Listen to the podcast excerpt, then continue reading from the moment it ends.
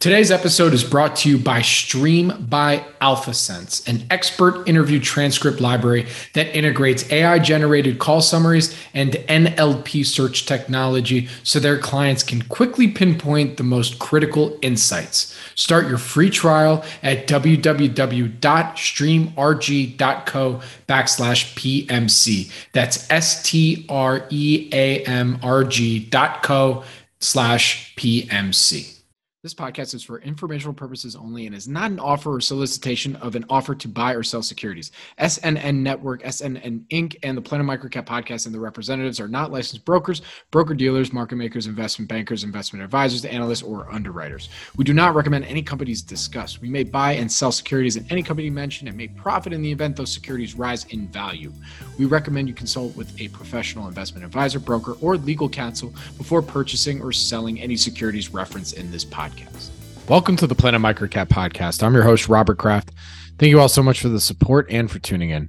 Do me a quick favor. If you like what you hear at Planet Microcap, please take two seconds and give us five stars on Spotify or Apple. This helps with the search engine so that more folks can also discover and engage with all things microcap stocks. Next up, the Planet Microcap Showcase Vegas happening April 30 through May 2nd, 2024 at the Paris Hotel and Casino. Save that date. We are working our tails off behind the scenes to put together the best program we can. Announcements coming soon on initial sponsors, a couple speaker announcements. I'm extremely excited, but you know, let's finish out 2023 and then we'll get there. So uh, the website is now live. So if you'd like to register to participate, please visit planetmicrocapshowcase.com. See you in Vegas. My guest on the show today is Erik Conrad, portfolio manager at Peapod Lane Capital. I was introduced to Erik by Doug Porter from Acuitas Investments. Thank you, Doug. And I had the chance to meet him recently in New York. Erik is a self described extreme value investor. And while uncovering what that means to him, we started getting into his generalist strategy, investing in healthcare. We've been covering the bloodbath and healthcare biotech here at the podcast. And so I, I, wanted to learn more about how Erik is approaching looking at a sector that's been beaten down. Thank you again for tuning into the Planet Microcap podcast. And please enjoy my interview with Erik Conrad. Erik, thank you for joining me today. How are you doing? Hey, thanks so much for having me on. Absolutely. No, we really appreciate it. And shout out to uh, Doug Porter for from Acuitas for introducing us. And, uh, you know, uh, we actually had a chance to meet in New York when I was there to have a coffee and, you know, uh, meet up and talk a little bit. So I appreciate you jumping on here again and sharing some of the stuff that we also talked about because I thought it was fascinating, some of the stuff you got going on in the micro and nano cap space. Yeah, thank you know, it's great meeting you and um, happy to be on and happy to have the, uh, the conversation. Absolutely. All right. So let's kick this off. You know, for those that, you know, don't know you, haven't heard of Peapod Lane Capital before, can you give us a little bit about your investing background and then what led to your founding of Peapod Lane? Sure. Sure. My quick background is um, uh, University of Chicago undergrad, in MBA. I worked for um, Mario Gabelli, Gabelli Asset Management as an analyst after business school. I spent uh, a few years at a hedge fund in, in New York after Gabelli. Um, but I was always investing my personal money in off the beaten track, um, deeply out of favor, uh, primarily micro and nanocap stocks, stocks that you had to figure out yourself, do your own, your own research on. I get success doing it, and that led to the genesis of Peapod Lane Capital. And the way we look at the world, we're deep value investors, basically looking for stocks that are deeply out of favor.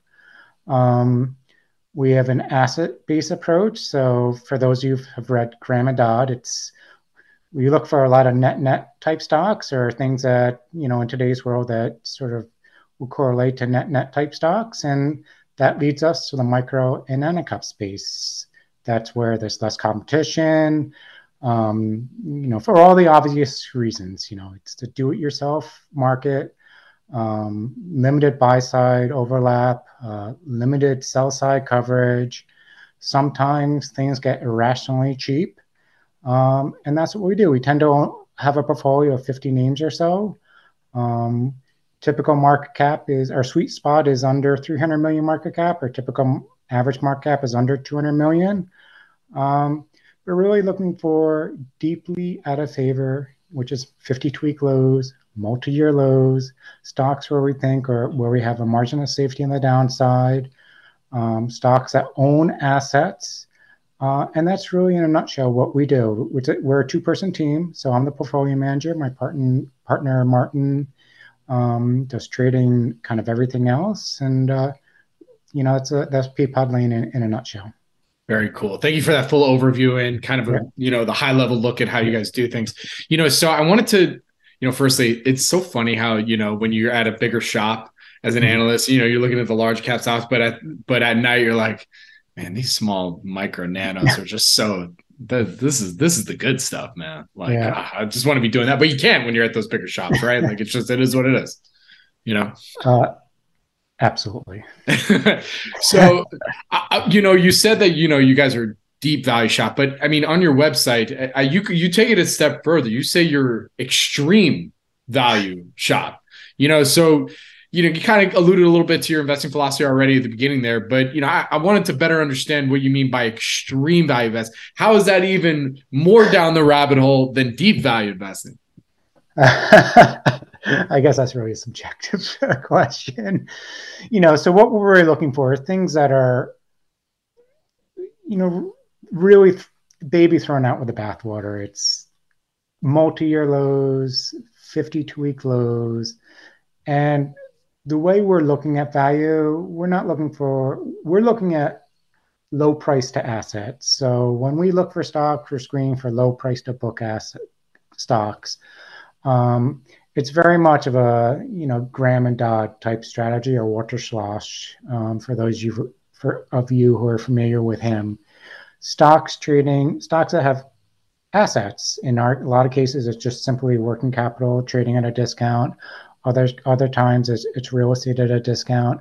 Stocks where theoretically you could buy some of these companies and theoretically buy them at a discount to where they theoretically could be liquidated at. Not that we expect liquidation ever to happen because that's just not the kind of the way the world works. That's not the motivations for the management teams and the board of directors to, to liquidate companies. But stocks where we can own them, discount to theoretical liquidation value, where we get the operating businesses for free or, or super low price. So when we say extreme value investing, that's really what we're talking about. You know, stocks that are just so cheap, where the where the low price itself can be its own catalyst, um, and that, that's what we say when we mean extreme value investing. we also say it to differentiate ourselves a little bit from, you know, when people say value investing, it's usually a, you know um, low price PE, low price to cash flow, but we're low price to assets. So it's it's just just our way of differentiating ourselves. I look forward to reading your book one day. You know, uh, that's going to be right there next to Tobias Toby's book. You know, for deep value, it's going to be extreme deep, you know, extreme value. Um, but I, I love I, I, I love that for especially from a marketing perspective. It's just so it's like seven minute abs, six minute abs, you know. Um, but um, you know, okay. So digging even a little further because this is something that we talked about when we were yeah. having our coffee together, and I thought it was fascinating, and that really has to do with this contrarian approach as well to micro and nano cap value, and you know this idea of deeply out of favor. So for you, I mean, kind of touch on a little bit here, but what are some of the metrics that you consider when you're saying, okay, I want something that's deeply out of favor? Here are some of the metrics that we're looking for when we do, you know, some of our simple screens or anything like that. Yeah. So, so our initial screen for in terms of idea generation, we screen on the, the simplest thing to screen on is price to book. I mean, that's what's out there. Um, I mean, obviously, book value is an accounting term. It's not necessarily economic reality, but that's what we can screen on. And we screen very broadly. Um, so we screen stocks uh, generally under one times book, usually generally under one times debt to equity, um, stocks that are hitting 52 week lows, stocks that are fallen by any great amount in any given day, as well as busted IPOs and busted secondaries. And from there, we get that list and we pull up balance sheets. Um, 90% of the time it takes us five minutes to say this isn't going to fit our you know what we're looking for. But what we're looking for is um, as i said assets. For us it's are they a net net stock? That's really our our bread and butter. They but it's also are they is are we can we own real estate at a discount? Can we own land at a discount? Um, so we pull up the balance sheet, pull up cash flow, we pull up the the the income statements as well. Um, but it's where can we own assets at a discount? Where do we have margin of safety? Where are these stocks priced so irrationally cheap? A lot of what we do is also we're thinking about behavioral uh, economics as well. Why is something cheap? Um, you know, we all have our biases. Lot, one of which is you know recency bias. Stock goes down. It's very easy to take out the ruler and think it's going to go down forever, but sometimes that's that's not the case. Sometimes, a, you know, in, in a very simple example, the company may have four dollars of cash, no doubt, no debt, trading at two dollars, uh, you know, per share, and you know maybe that's an interesting investment. Maybe it has a a, a business that makes sense but it may have been IPO'd five years ago as a growth stock at 20 and now it's trading at two and people are selling just because it's gone down. It's not a growth stock anymore. There may be tax loss reasons going on. They may be getting kicked out of an index. Um, so that's really what we're doing. It's, it's a very broad screen looking at trying to find stocks that fit our fit what we're looking for. So everything we look we own in the portfolio is going to there's to be a lot of similarities to them. It's to be you're to on the surface there's going to be some reason why it's gotten cheap it's going to be some reason why it's gotten so out of favor um, but it's going to have hard assets may it be net nets maybe cash at a discount maybe real estate at a discount and ip what's that do you, do you consider ip as part of that as well we don't i mean not on the downside Okay. On the upside, we do. I mean, there, there's there's two questions there. So on the downside, we take a super conservative approach because um, we want margin of safety on the downside. Um, but when we consider the other side of the question, okay, let's think about the downside. How do you not lose money? How do you make money? That's the other part of it. So what's the upside? How do you get to the upside? Um, so the stocks we own are going to be trading at you know low price to book ratio. Mm-hmm. But when they when they when things turn you know turn, if we're fortunate enough they turn, sometimes they transition into an earnings based company.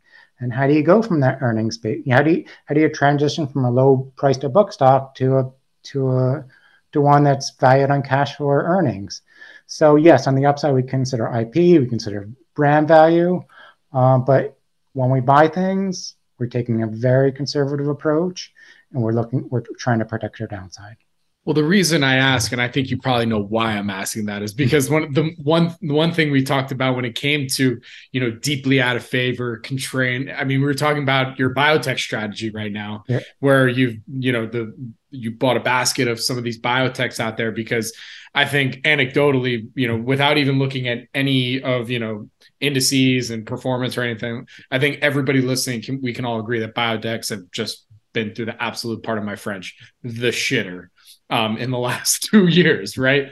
So, you know, I asked that IP question just because, I mean, and you got that actually made a lot of sense when you said on the upside, right? Because especially in biotechs, you know, it's, mm. you know, you're kind of basically, you know, 50 50 in, in yeah. many respects, or it's event driven, you know. So, love to hear your idea there when it came, you know, what got you to your biotech strategy, wanting to buy the basket, and then you know what what what about it was so deeply out of favor that it became interesting to you at a certain point yeah so if, i mean first off we're generalists. So we're going where is the opportunity today? What's cheap? What's out of favor? Um, what fits what we're looking for? We, we, we have the process we have something very specific we're looking for. So today and really for the past 18 months or so um, the biotech space has been, you know, if you look at the XBI, it's been decimated. Uh, but within that, there a lot of stocks trading at pretty big discounts to cash. Um, so if you if you go back to the early days of, or I guess 2020, 2021, when you had a big bull market in these types of stocks, capital markets were wide open you had a ton of money raised in IPOs and secondaries that went into these um, biotech stocks. In some cases, they've had drugs that have failed. Um, other times, they've just whatever the bankers sold, just the tide turned, And here we are 24, 30 months later, you had stocks that IPO'd at massively positive enterprise values in 2021, trading at massive negative enterprise values in now 2023. And the question is you ask the question about IP do these companies have positive IP or do they have negative IP because they're just going to burn the cash, never have a drug they can take to market? I mean, that's and what the what what the stock market's telling you or the public markets are telling you is it's negative IP. They're just going to burn the cash. Well, 30 months ago was the opposite story. So what's right? And where should these be priced? And and um, so we own a, bas- a basket of them. We own, and the way we think about it, we're not trying to sit there and say, hey, is this drug going to work or not? Because we don't necessarily have the skill set to do that. But what I, what skill set I do have, or I think I have, or I try to have, is I know what cash is. It's fairly simple. I know what the cash burn is. I understand be- behavioral economics. I understand why um, sometimes stocks get irrationally oversold.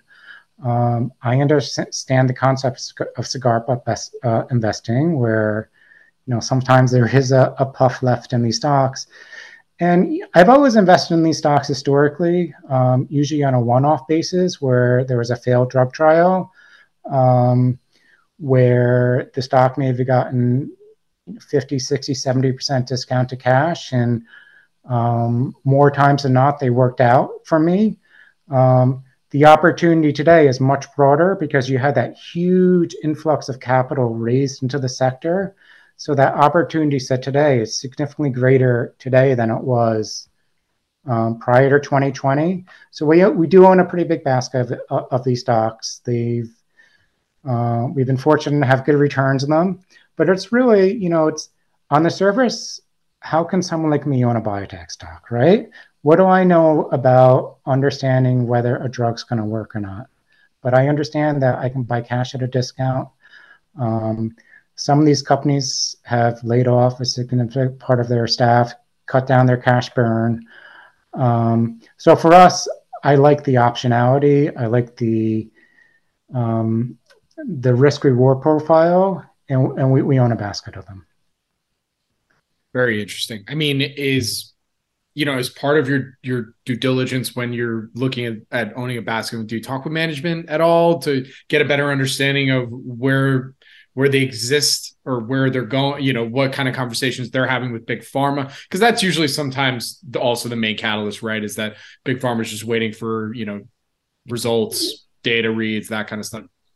Yeah, no, I mean, look, the reality is my assumption is management teams are going to uh, maintain their salary as long. So I'm gonna. I, t- no. you asked, we talked about it before. I, I take do. a conservative view. Um, look, the um, I'm not going to say, hey, these are the best in breed biotech stocks because companies are obviously not. Because why are they trading at 40 cents on the dollar of cash? They're not, you know, there's a reason for it, right? But is 40 cents on the dollar of cash right? Or maybe it should be 70 cents on the dollar of cash, which is still a pretty big upside. Um, so, but what I do know is they tell you when their trial results are going to come. Sometimes they've already happened and they've already said this drug's not going to work, and we've massively cut spending.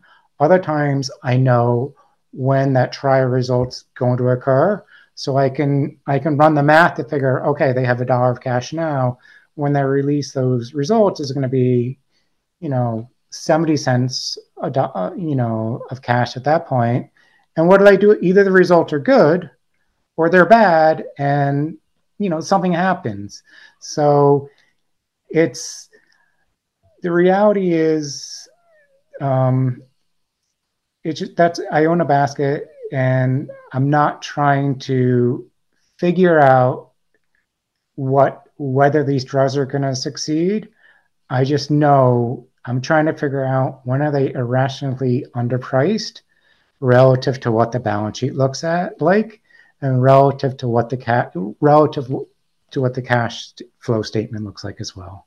100%. I don't, I don't know if that's like, I don't know no, if that's that, a answer, but uh, no, no, no, that I think that, that, that pretty much, I mean, it, basically it's like, look, okay, some people who listen to this, they like to talk to management when it comes to just any, you know, yeah. microcap. Some, you you know, you know where you're kind of getting into. Some for the most part with biotechs, you know, these for the most part, it's somebody that came from big pharma. They probably have a higher salary than you would like. You know, you know that they're doing whatever they can to keep that going in some respect, right? So you're kind of like, okay, I know this going in but at the same time like there might be something interesting about this company where you know four months down the road they might have a data readout of their phase 2a or phase 2b and you know that could like i said that could be a and, you know in a number of times they're actually not even trying to develop anything anymore. Is they're um, looking to make an acquisition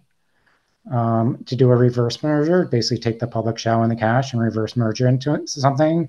So um, some of the ones that have really worked out well for us, we've had one liquidate, we've had a few do reverse mergers that have done very well for us. Um, and we've also had some where data that was thought to be terrible was, you know, maybe not as terrible as, init- as initially thought. So, um, you know, the, the, the outcomes, there, there are a variety of ways for these things to work out just so long as we pay a low enough price. Absolutely. So, you know, there's a number of out of favor sectors right now. I'm yeah. just curious how you landed on, you know, just quantitatively, just on biotech versus, let's say, I mean, junior mining stocks are just every, every generalist just said no you know, or or cannabis stock. No, you know, not even getting the psychedelic stuff, or or or or uh, what you call it? Uh, what's the other one? Crypto. No, you know, yeah. Uh, like based on that, why, why why how did you land here versus some of the other ones that are also out of favor? You know, at one point in my life, and earlier in my investment career, when I started being a value investor, I would have said, "How could I possibly invest in a in a in a um, in a biotech stock? I mean, how can I get, get past?" the fact that, that, that I'm, I'm investing in busted biotech stocks. But, you know, they, they hit our radar historically. Um, and at some point, I, you know, we, we bought one, did well in it, bought another one, did well in it, bought another one, did well on it. And, you know, we have a formula that, that that's worked. But, you know, the thing is about, like, say you talk about junior, junior minings, you know, the assets in this case is, is a lot easier to think about than a junior mining company because it's cash. I mean, it's it's not it's not that complicated. If I look at a junior mining company, what's the asset? They probably don't have a lot of cash. They probably have uh, I don't even know if they have a hole in the ground, but they have a pile of rock someplace that is either worth zero or worth a lot. But if it's it's it's just a harder analysis for me. So, um, I mean, you talked about the junior junior mining stocks, but in this case, you know, it's a we really our bread and butter is net nets, and this is obviously not a classic Graham and Dodd net net, considering the cash burn situation. But but it is a, a, a it is a, a they are biotechs are stocks trading at a discount to to cash and and net working capital assets. And it's just an offshoot of the net net type stock investing that we do. Absolutely. So Erik, I mean, you mentioned how, you know, it's really, it's really your experience that has led you like, all right, I just, I know healthcare or I know I, I we've been successful in biotech we've bought you know maybe from a past experience your maybe that first experience investing in a biotech that you're currently not a shareholder of anymore just as an example of your process you know do, do you mind going into that or or would you rather not yeah ha- happy to i mean okay. an old know, one one that you're not in right now you know, yeah. yeah. Uh, i mean historically so the opportunity today is a little different than it was historically. The opportunity stays. You have this huge amount of capital raised and sectors falling way out of favor. In the past, it was a drug failure. So the stock would be down 80, 90%, and then, you know, drift lower to down 95% lower. Um, so it was, in some respects, you know what cash is, you know what the cash burn is, um, and you know what the stock price is. So uh, I would historically invest in these type of stocks where I basically had a you know a, a, certain amount of a certain window, usually somewhere around two years or so, um, where cash delay less the burn versus the price I'm paying. Um, I thought that gave me plenty of optionality for something to happen, um, and that's that's really how I thought about it. And um, you know, prior to the you know and they my, my the early ones I invested in pretty much all worked out very well. They had they haven't all worked out. I don't want to imply that, but they, but it's, it's that. I mean, it's like, and I'm not trying to say like, you know, I hate talking about the drug itself or anything like that because that's not really what I'm trying to do. But um, it's tr- um, results the way this works out is results have been more positive and reverse mergers and, liquidations. Those things have happened and they've all happened successfully for me. Absolutely. Look, my main goal today was I wanted to give folks an idea of what a generalist biotech approach can actually look like versus like feeling that you needed to be, you know, have a PhD or subscribe to, you know, four, you know, biotech newsletters to, you know, help you well, I, understand which doesn't hurt. Don't get me wrong, but you know, quite honestly, if I tried to do that, um, I'm not going to be able to. If I try to subscribe to bio, am I looking at these as biotech stocks or am I looking at these as cash at a discount? Now that is the key the point. Thing. I'm not looking at point. these as. I mean, we're talking about biotech stocks, but I'm talking. But really, what I'm thinking is cash at a discount. Mm. And if you can get oh, I mean, but they're tricky because the outcome is a little is there's a greater range of outcomes here, and that's why you own a basket of it. Um, right. Whereas a more traditional bread and butter, you know, net net type stock, which is the majority of the portfolio, the the outcomes look different. Absolutely. I mean, you must be a kid in the candy store, you know, looking at. I mean, Geez, how many how many sectors or with or companies within some of these sectors that are are trading, you know, at cash with cash at a discount right now? I mean, you know, I mean, yeah, yeah. I mean, I, have had a lot of these conversations about them. I've had a lot of pushback on it, but mm-hmm. you know, to a certain extent, that's the opportunity, right? It's um, other people not being willing to do it, and um, other people thinking I'm an idiot for doing it but that's okay, right? I make my own decisions, and 100%. the results speak for themselves, and uh, you know that's part of being a uh, an extreme value investor. That's yeah. That, yeah, no, people giving you a hard time, like, oh man, there's so many things traded at cash with cash at a discount. You're going biotech. It's like, well, I'm an extreme value investor, dude. Like that's just what we do. so, uh, I mean you know, just kind of kind of putting a bow on on this conversation. I mean, is there any final thoughts on that? You know, you know, maybe for those who are out here who are like, wow, you know, okay, you know, now I'm looking at this. Like, what is there anything else that that folks who are listening in should should be thinking about when it comes to this strategy? Anything else that you think about when it comes to this? You, you know, know, the turn. I don't know. Love, love yeah, I don't know. Maybe let's talk about more broadly versus talking about specific to biotechs. It's like it's um you know just keep an open mind i mean um you might see a biotech stock or you know, it could also be you know the even other than biotechs you had a lot of the busted stocks that were uh, tech, technology stocks also kind of look the same um you know these might these might be you know outside your quote unquote circle of competence right the question is, are they actually outside your circle of competence? And what is their, your circle of competence? So what is like so when I think about my circle of competence, it's it's not figuring out um, drugs and trials. It's figuring out assets. And when are those assets too cheap? And when can I buy those and earn an attractive return? That's my core competence.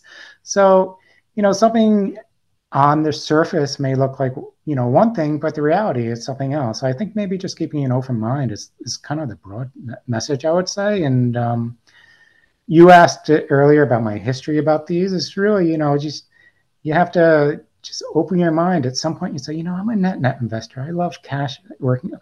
I love buying working capital at a discount. You know, and I would see these biotech stocks, and sometimes I would not follow them and say, you know, at some point, let me just let me try it. And it worked, and tried it the second time. It worked, and it's like, you know, you have to keep an open mind, and you know, you, you see what's right in front of you may, may be one thing, but the reality it might be something else. Absolutely. So you know, not to you know I, I, try not to ask this as a crystal bally type question but maybe you know as my final question to you here for you know because i've loved everything that we're talking about i'm sure we're going to have you back on at some point in 2024 to mm-hmm. discuss mm-hmm. maybe what's deeply out of favor for 2024 yeah. but you know looking ahead a little bit i mean from some of the screens that you put out there and some of the things that you're seeing is there anything that you're seeing a sector that's looking deeply out of favory already going into 2024 uh, Other than biotech? biotech. Obviously, you've had the move in the past month, but um, retail, there's some retailers out there and uh, consumer. Um, some of those stocks are um, are are are cheap and kind of fit our net net type profile. Um, we're really bottoms up investing, so it's a lot of the times it's not necessarily sector reasons something's cheap. It might be company specific reasons uh, something's cheap. So um, it's um, you know we've had an interesting we've had a good year. We've had good returns this year. But what's interesting about our returns this year is we have a, a number of stocks that are up a lot, but we also have a you know a large handful of portfolio that really hasn't moved all that much. Um, and that's hopefully the source of opportunity for 2024 very good i think that's a great place to end it Erik um yeah. i mean final thoughts anything else that we missed today that you wanted to, to share or, or think we're good I think we're good. I mean, okay, cool. Well, then, Erik, so Erik, with that, where can our audience go and find more information on Peapod Lane Capital? Sure. Uh, we have a website, um, www Peapod Lane, P E A P O D L A N E dot com. Um, or feel free to um, give me a call, 917 658 4623. Very cool. Well, Erik, thank you so much for joining me today. Really do appreciate it. Good luck. Stay safe. And I look forward to our next interview. All right. Thank you so much. Thank you. Take care.